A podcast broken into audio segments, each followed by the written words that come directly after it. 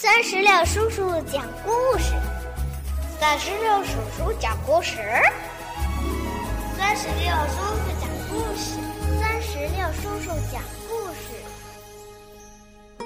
故事。嗨，我亲爱的小石榴籽儿们，你们好吗？欢迎收听酸石榴叔叔讲故事。今天呀、啊。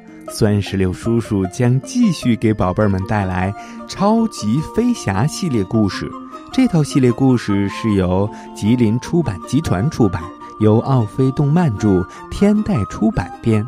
接下来我们一起来收听南非的玩具小偷。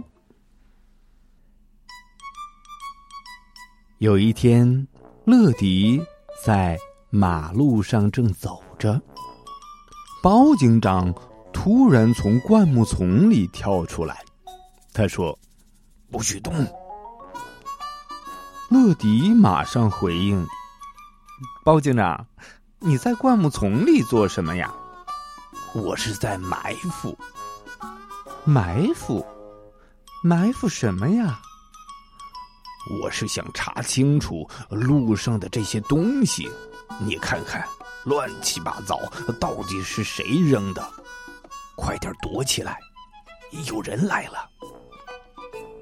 于是乐迪和包警长就一起躲进了灌木丛。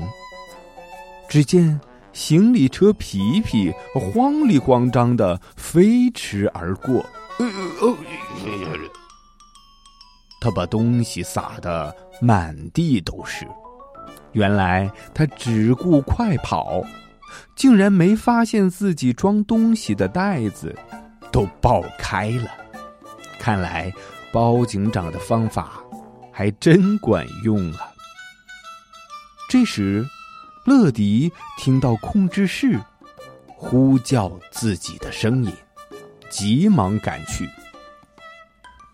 原来在南非的迪克订购了一个包裹。南非是非洲最南端的国家，有美丽的海滩和陡峭的悬崖。它的首都约翰内斯堡有著名的希尔布洛塔，那里还有许多的野生动物，像大象、长颈鹿、狮子。乐迪出发了。他很快就来到了南非，首先看到的就是约翰内斯堡。没过多久，他就看到了迪克家附近的野生动物园。乐迪喊一声变身，他稳稳地降落在了迪克家的院子里。迪克包裹里装的是一本动物图鉴。原来迪克的小妹妹丽娜和朋友姆巴利的玩具不见了，他怀疑是被周围的动物们给偷走了。有了这本图鉴呢、啊，迪克就可以对照院子里的动物脚印，找到那个玩具小偷了。脚印有三种不同的形状，迪克对照图鉴发现分别是大象、长颈鹿和狮子的脚印。嗯，终于发现线索了。迪克他们准备立刻去野生动物园寻找失窃的玩具。卡车达肯是个优秀的向导，他自告奋勇的要为大家带路。乐迪最先发现大象，他说：“快看，大象在那里。”迪克马上就问大象：“请问，你、你、你见过我们的玩具吗？”达肯跑过来说：“我认识这头大象，它没有拿你的玩具，你的玩具对它来说太小了。”于是迪克决定去问问长颈鹿。他们又找到长颈鹿和狮子，可长颈鹿只喜欢高处的东西，而狮子根本就不喜欢玩具。看来啊，他们也都不是那个拿走玩具的小偷。听说玩具找不回来了，丽娜好伤心的，这下只能请超级飞侠来帮忙了。乐迪拨通了总部的电话。嘿，有什么事乐迪？我和迪克、姆巴利还有丽娜在一起，我们想查清楚是什么动物拿走了他们的玩具。嗯，谁能解开这个谜底呢？嗯，哎，包警长，是时候出动了，包警长。嗯，我已经做好了破案的准备，金宝，出发了。包警长鸣着警笛飞来了，他说：“不用担心，我已经有好主意了。”他向丽娜借来了章鱼玩具，放在院子中间的空地上，然后大家一起躲到了树丛的后面。原来这就是包警长破案的绝招——埋伏行动。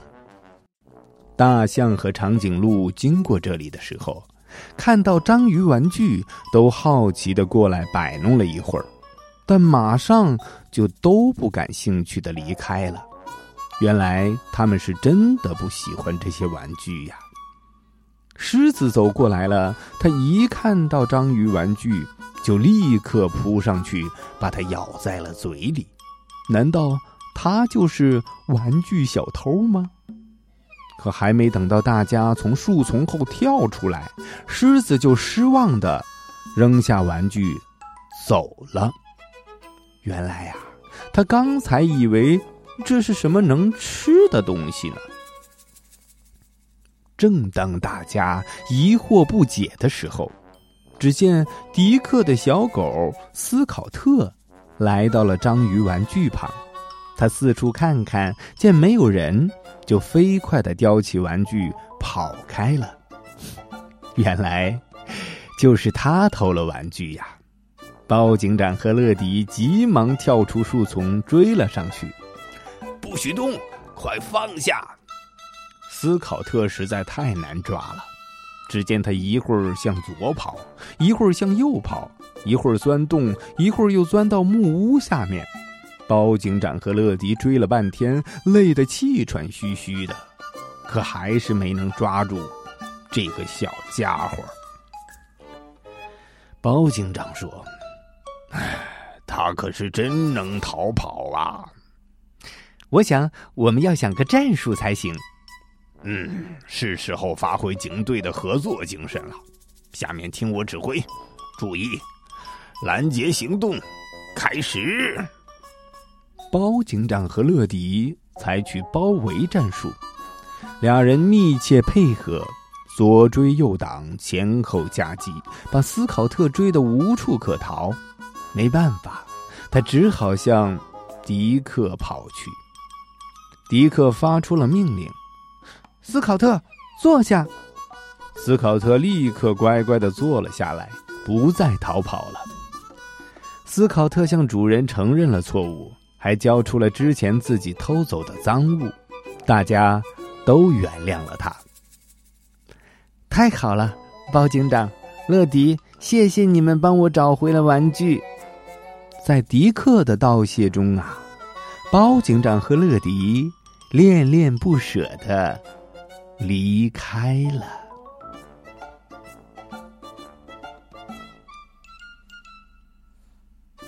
宝贝儿，到这里，超级飞侠系列故事之南非的玩具小偷就全部讲完了。